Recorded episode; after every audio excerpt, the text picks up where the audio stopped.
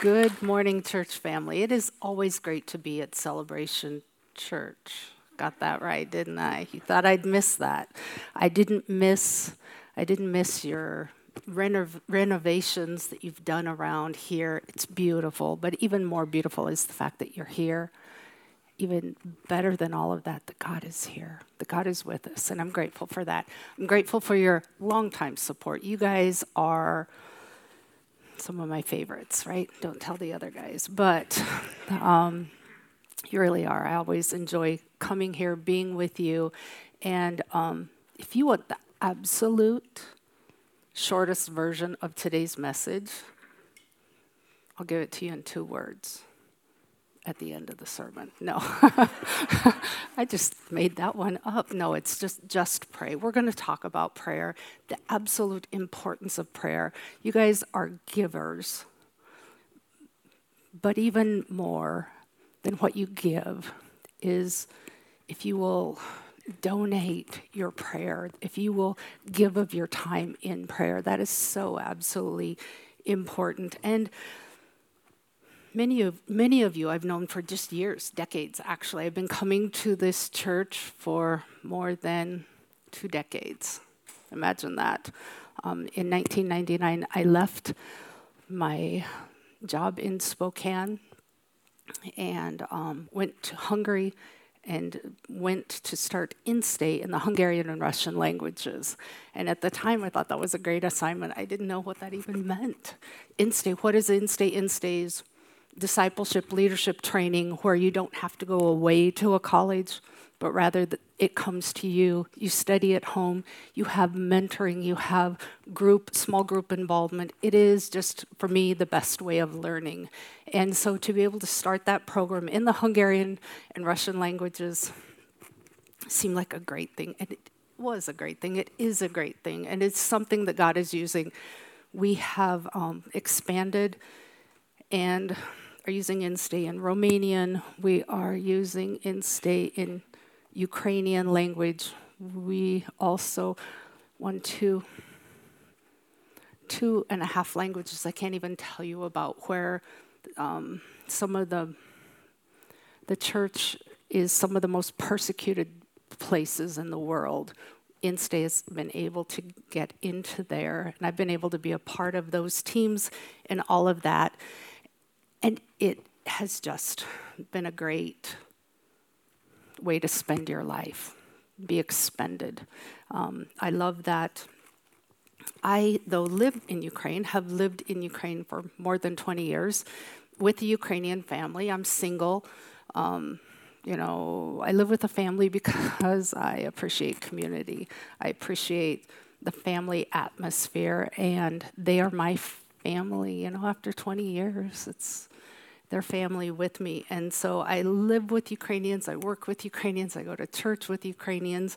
And so pretty pretty my life is pretty embedded. I my sister says to me, she's like, You're not really American anymore. You're just kind of a mixture of back in my 20s, I was in Japan, so I've got just all these, this messed up head, I guess. But um, culturally, you know, I love Ukraine. They're my people. And so you can imagine when, you know, the last nine months they've been talking about impending war, the, the enemies on the borders. Are they going to come in? And we're like, nah, they're not. Because actually, for the last eight years, we've been in war, right? In the eastern part of Ukraine, um, in the southern part, and we, you get used to it. It's sad to say, you get used to it. Can you imagine? Um, but this year was a little different and it looked quite serious. And so, towards the end of February, I was evacuated uh, by Open Bible. And then, shortly right after that, then the war did begin. And I have to say, it was one of the most traumatic incidences of my life. And you're like, what? You got to be in a safe place? How can that possibly be traumatic? It was, it is. To watch what's happening from afar, to my friends, to my family, to our INSTE students who are scattered all over the country. Um, has been traumatic. So in June, I got to go back to Poland, which is right on the border of Ukraine, because you see, there are millions of Ukrainians have left and gone through Poland. We went to Krakow.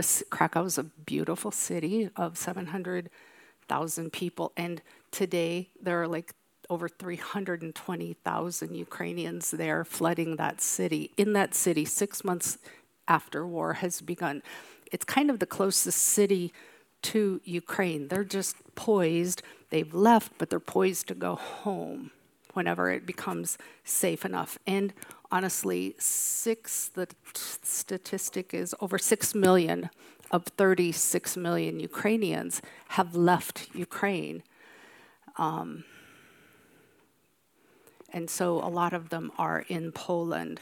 But so we were there. We were there to see what our partners are doing because we have a united prayer for Ukraine. We also have, we're sending money to help them. So, what are we doing? How are they doing? What are our partners doing there? And I have to tell you, we just saw the best things there. In a tragic situation, we saw the best of the gospel. We saw the church taking people in, helping them, giving them food, giving them counseling, giving them help to get their kids in school, getting them housing, getting them jobs, giving them help and hope in their most difficult times of their lives. It was absolutely beautiful. We saw humanity at its best too, because we saw the Polish people. Imagine your country just being overrun with immigrants. Um, you can think what you want to about America, but it's like they've been absolutely overrun in Poland with people in desperate situations who left with the clothes on their back with one suitcase, who left with because bombs were all around them.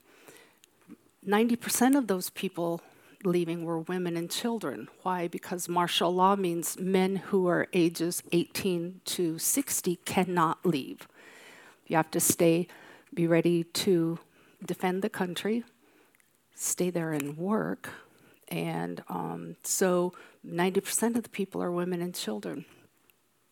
And um, so the Polish people, though, they've taken in people, they've donated things, they've gone from their country sending things back into Ukraine.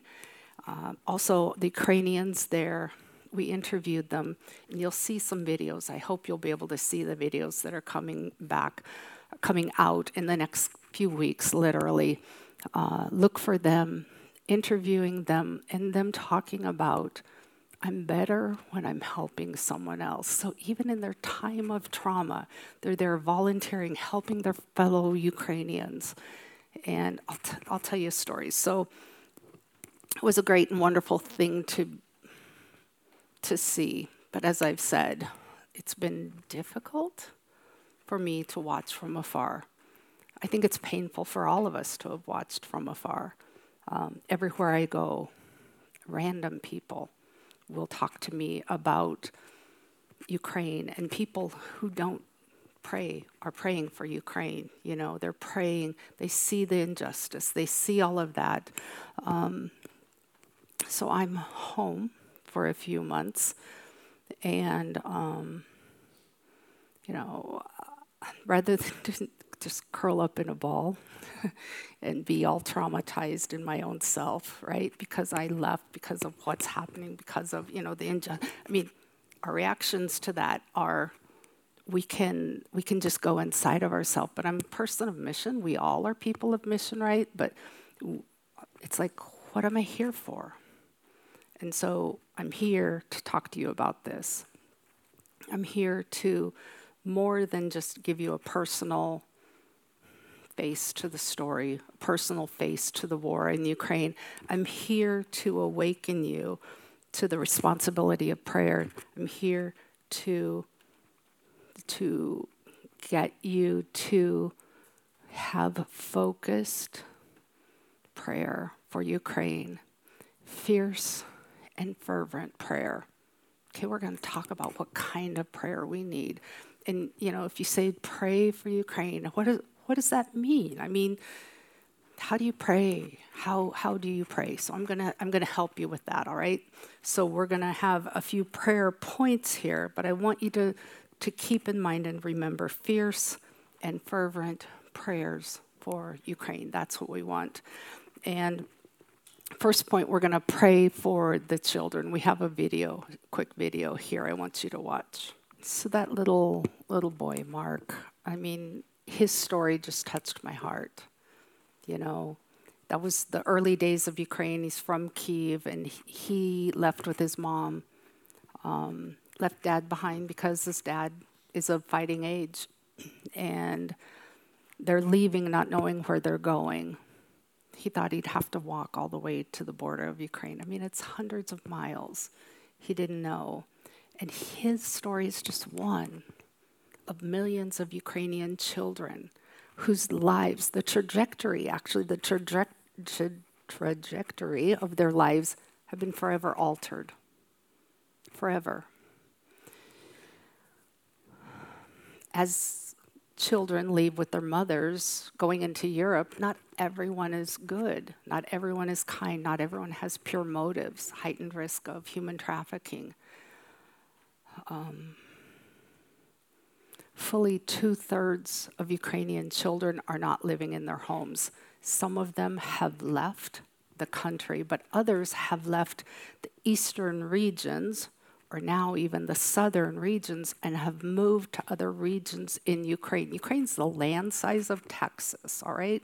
So it's a big country. So something that's happening happening in the far east there, you can you can travel few hundred miles and you're in a safer place. So, but millions of them are not living in their homes, and even that likely having consequences that can last for generations. but with all this sad news, this brings a great opportunity for the Gospels. Believers are scattered, right? The kingdom of God is like a mustard seed that is scattered. And what happens? Mustard seed is actually, as I understand it, a weed, and it's something that grows really quickly and really fast and is like just, it grows in these conditions, right? What I've seen on social media is our INSTE students are in uh, Poland, Hungary, um, Italy, Netherlands, Germany, places like this. And what are they what have they been doing the last 6 months? They've been getting their kids into schools, they've been figuring out their lives, but they've also been gathering people, gathering other Ukrainians, forming churches, sharing the gospel. People are in desperate times. The gospel is the good news. And so just like mustard seed being scattered you know, the gospel is being scattered and there's fruit. There's fruit in this. We're grateful. How can we say we're grateful for the scattering, but we are, right? Do you see the purpose in that? It's it's a tragic situation. But in it, God is God is building up the kingdom of God. So pray for children, pray for the women, pray for split up families, pray for the opportunity of the gospel Point number two pray for the trauma. I talked about going to Poland, and I knew I'd see it, but I was shocked to see the trauma in everyone's eyes. We'd meet Ukrainians, listen to their stories. And we were there to put their stories on video, right? But there were some stories I wouldn't, I, you know, I talk with these women, but I wouldn't ask them to then put their stories on videos because it was so so traumatic. Um, Tanya was one lady, and she lived in the southern part of Ukraine. And the bombs were getting close. the The fighting was getting close, and they had a family. And she said we couldn't stay, but we couldn't leave. There was no open corridor. It was enemy occupied territory. They wouldn't let them leave. The Red Cross couldn't get them through, the UN couldn't get them through. And so finally, a bunch of them just got together and said, okay, tomorrow night, we're getting in our cars, stuff your cars with people and your stuff, and we'll go. And someone, you know, had a plan for how they'd all get out. 20 cars leaving under the cover of night, not going, she talked about going on the the side roads and through fields, all of that. They were leaving, but somehow the enemy found out and sent in missiles, and two cars were hit by missiles, and everyone in those cars died. And she told me her story. And as she was telling me, I could see that she was replaying it in her head. And the trauma is great. The trauma is great. Family that I live with, uh, the husband and wife were able to come out from Ukraine to Poland for a couple of days to see me there. And they're strong Christians, they're pastors, they're people who know how to pray. But they said to me, everyone, all of us are going to need some help through this trauma they said, you know, as like we were at a restaurant and someone dropped their keys on the table and they just, uh, the reaction was too much. The trauma is great.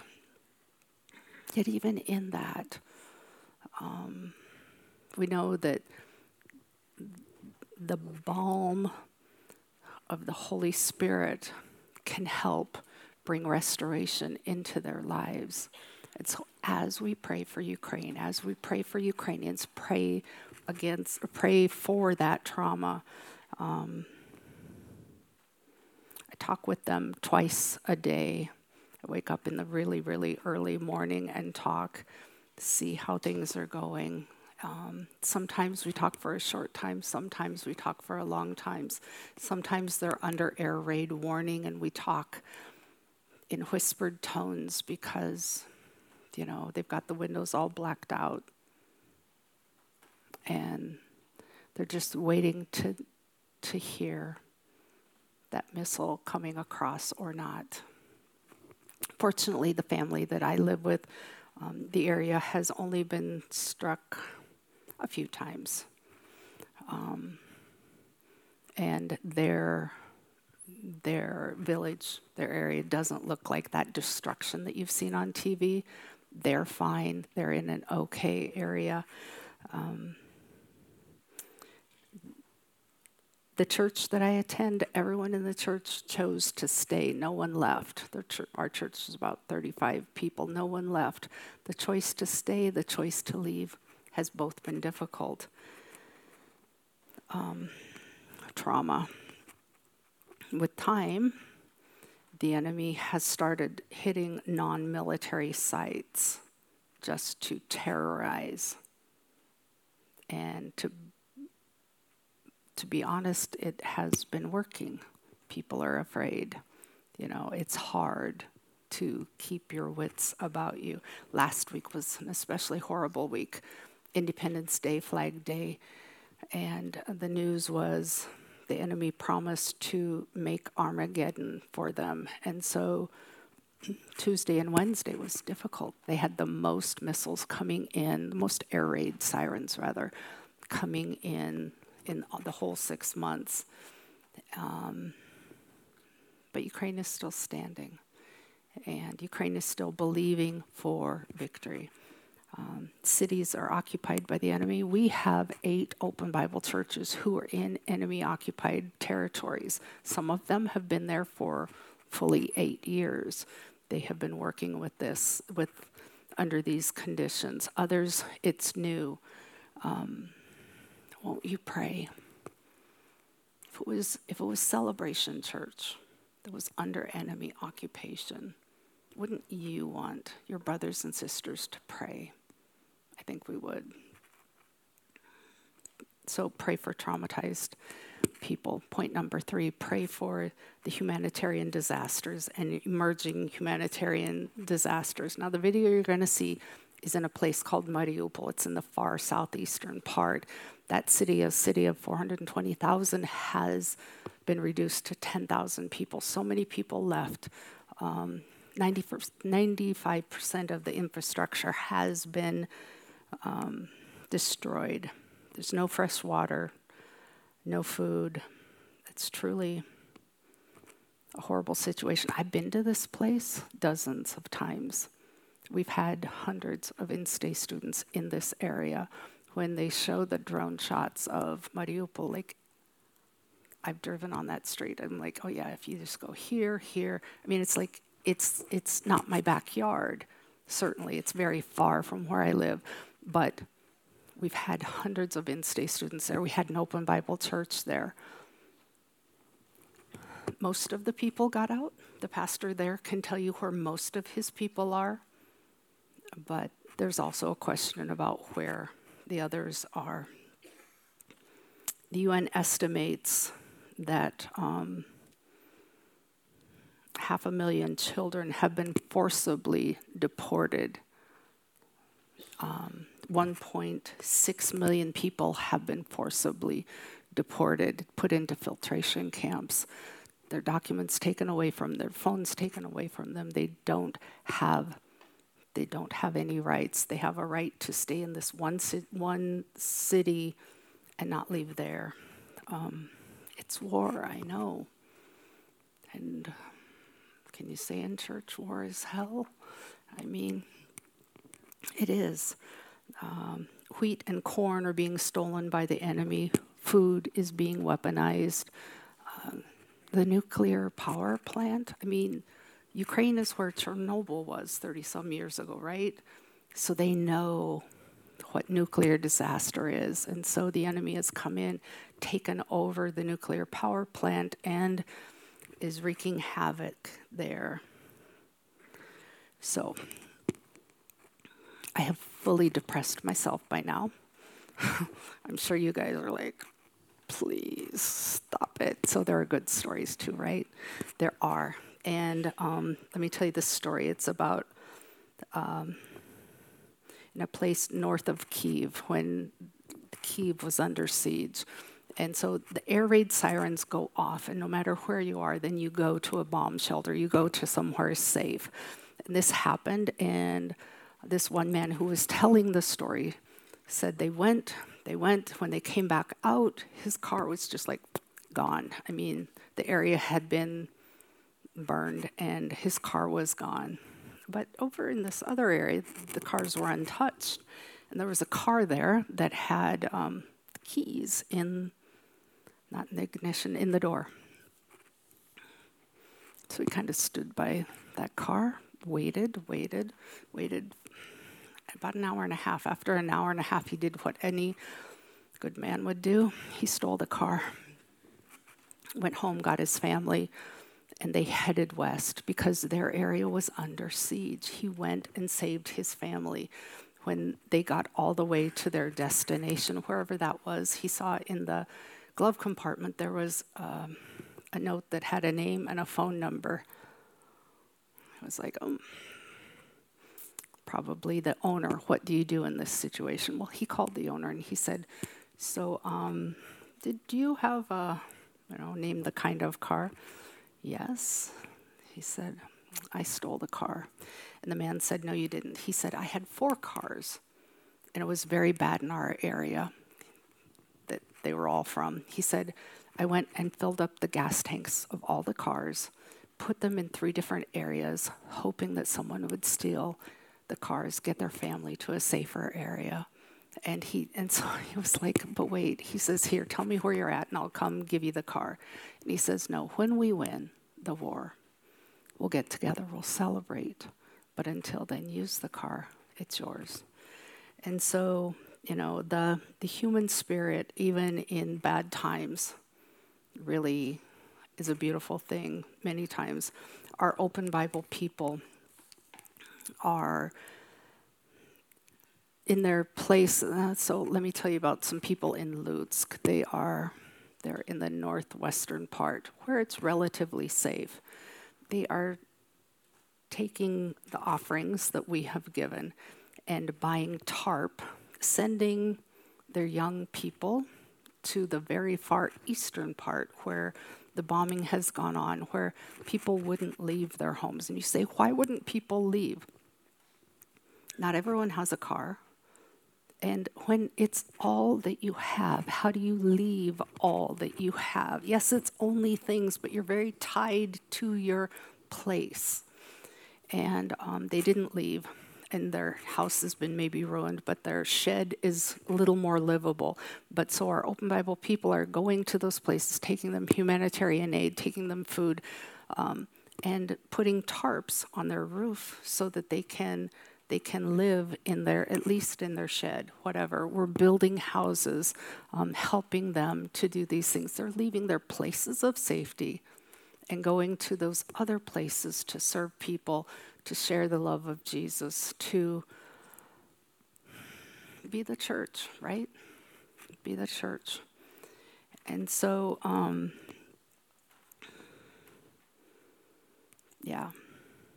And I've told you already about our Open Bible people, our INSTE students, starting churches in the Netherlands, in Germany, in Hungary, in these places where they have been scattered to. They're not just there um, on their own, but they're sharing the gospel. We're grateful for that. And so you probably are thinking, well, I mean, I hope you're not, but some of you might be thinking, you know, when will she quit talking about Ukraine, you know, right? Because Ukraine's very far, right? So it's like, what does this mean to me? How does this even apply to the rest of us? Well, Ukraine has a physical war. You can see it. You watch it on the news, you can, you know, find it on YouTube. But what about you? What about yourselves? What about your family? What about your neighbor? You too may have a battle raging in your lives, in your it maybe is feels like a war at times in your marriage, in your health, in your finances, your sons, your daughters, an addiction. I don't know what it is, but we all have these battles and these wars.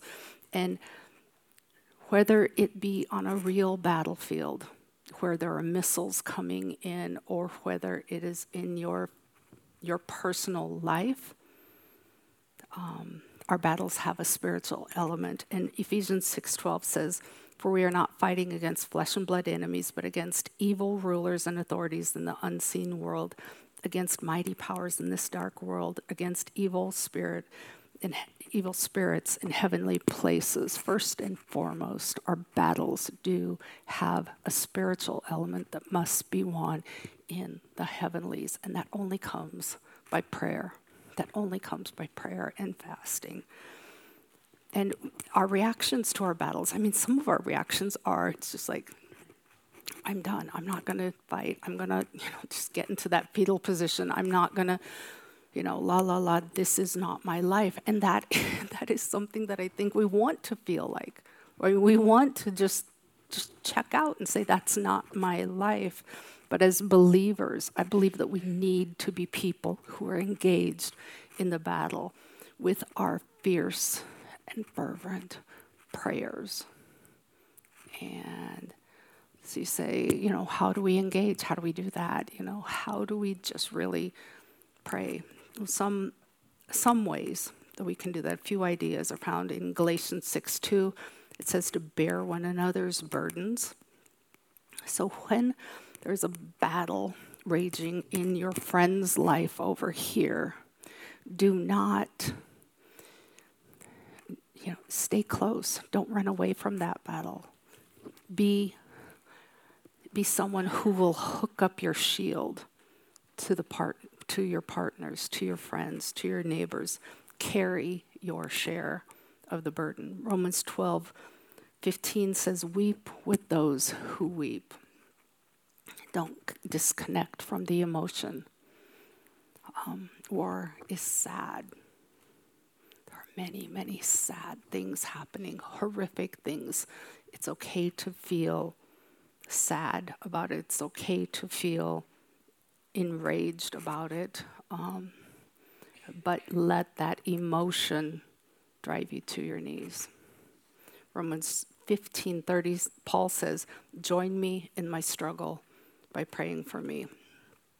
Pray for real people You hear some of these stories, you hear something on the news, you see someone being interviewed, pray for that person. Pray pray for real people, pray for our open Bible people, pray for our INSTE people, but pray for real people. You know, um, we may not have boots on the ground in Ukraine, but I think that our position, our battle position, must be knees on the ground, must be people of prayer. The battles, first and foremost, do have that spiritual element that must be won. Now, listen to me carefully. I'm going to ask you how to, or tell you how to pray for Ukraine. I want you to pray for victory. And you're like, oh, look at that. The missionary got political. No, she didn't. All right? Because I'm not against I'm not against the Russians, but I am against the demonic spirit behind that war. I'm behind the war the spirit of genocide and death and destruction that is there. Now, do you just pray that it would just kind of go underground? No. When we have battles in our own lives, how do we pray? Well, I just pray that they get through the day. No, you pray for victory over this, don't you? Because that is what must happen. This is a physical battle. Yes. And it is horrible. But we must pray for victory over this. We have lived in Ukraine for eight years with this demonic, raging spirit of war. Um, and now it's only intensified even more. So pray for victory. So, am I naive to suggest that prayer is even important? I honestly have had people say, Well, Tammy, come on, this is a war. Your prayers are going to be a little short. Shame on us if that's what we think. We are people of faith. God of the Bible is not dead. The Holy Spirit is alive in our lives. It should be flowing in and through us. Powerful prayers must come from our lips. Prayer does make a difference. Yes, God is sovereign. God decides. God is over it all. And I want to say, how does even any of this fit into his plan? But I am not God. I am not omniscient. He is omniscient, He is omnipotent, and He is able. He knows all things, and yet, and He sees the end from the beginning, and, and yet He says, Ask me. He says, Bring your requests before me. He doesn't say, Well, I've got it all figured out, so, you know, just be quiet. No, he asks us to bring our requests before him. It's those voices in our heads that mess with us, don't they? Say that our broken marriage will never be repaired, our son will never return to God, or whatever that battle is in your life. It says it won't make a difference. Those negative voices, those stinking military experts who on TV say, will eventually, Ukraine will, they're, they're not going to say the right answer, right? For me, you know, I turn them off. Why? Because military experts could never, never have predicted that when God's people were hemmed in, Pharaoh's army was chasing after them. They were here, the rocks and or the mountain, whatever it was. They're in this area, the Red Sea ahead of them. Can you imagine them on your favorite TV station, whatever one that may be, them saying, well, you know, it looks bad for them, but I think God's going to open up the Red Sea. They will walk through on dry ground, and then Pharaoh's army will be drowned by those same waters.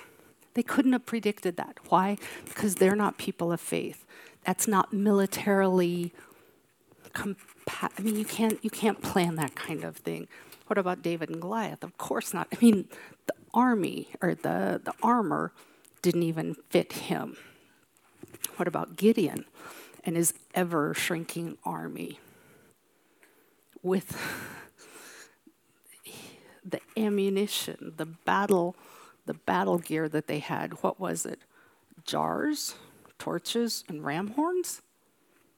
That sounds like a great strategy. No one would have predicted because they do not figure in God. We are people of faith. We can ask, we can say, God, just like you did with Gideon, be there, help them, do this.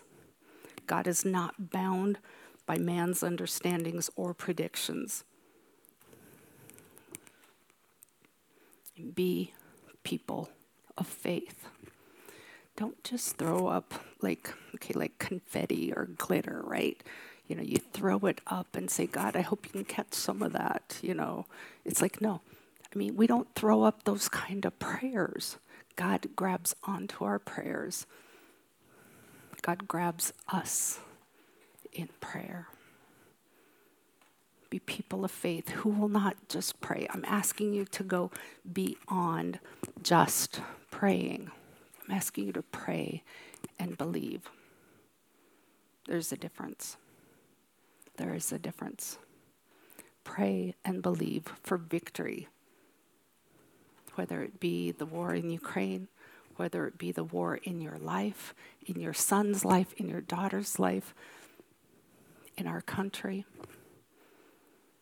Don't be ambivalent. Don't be silent. Have faith in the God of the unexpected, God of the impossible. Be people of faith.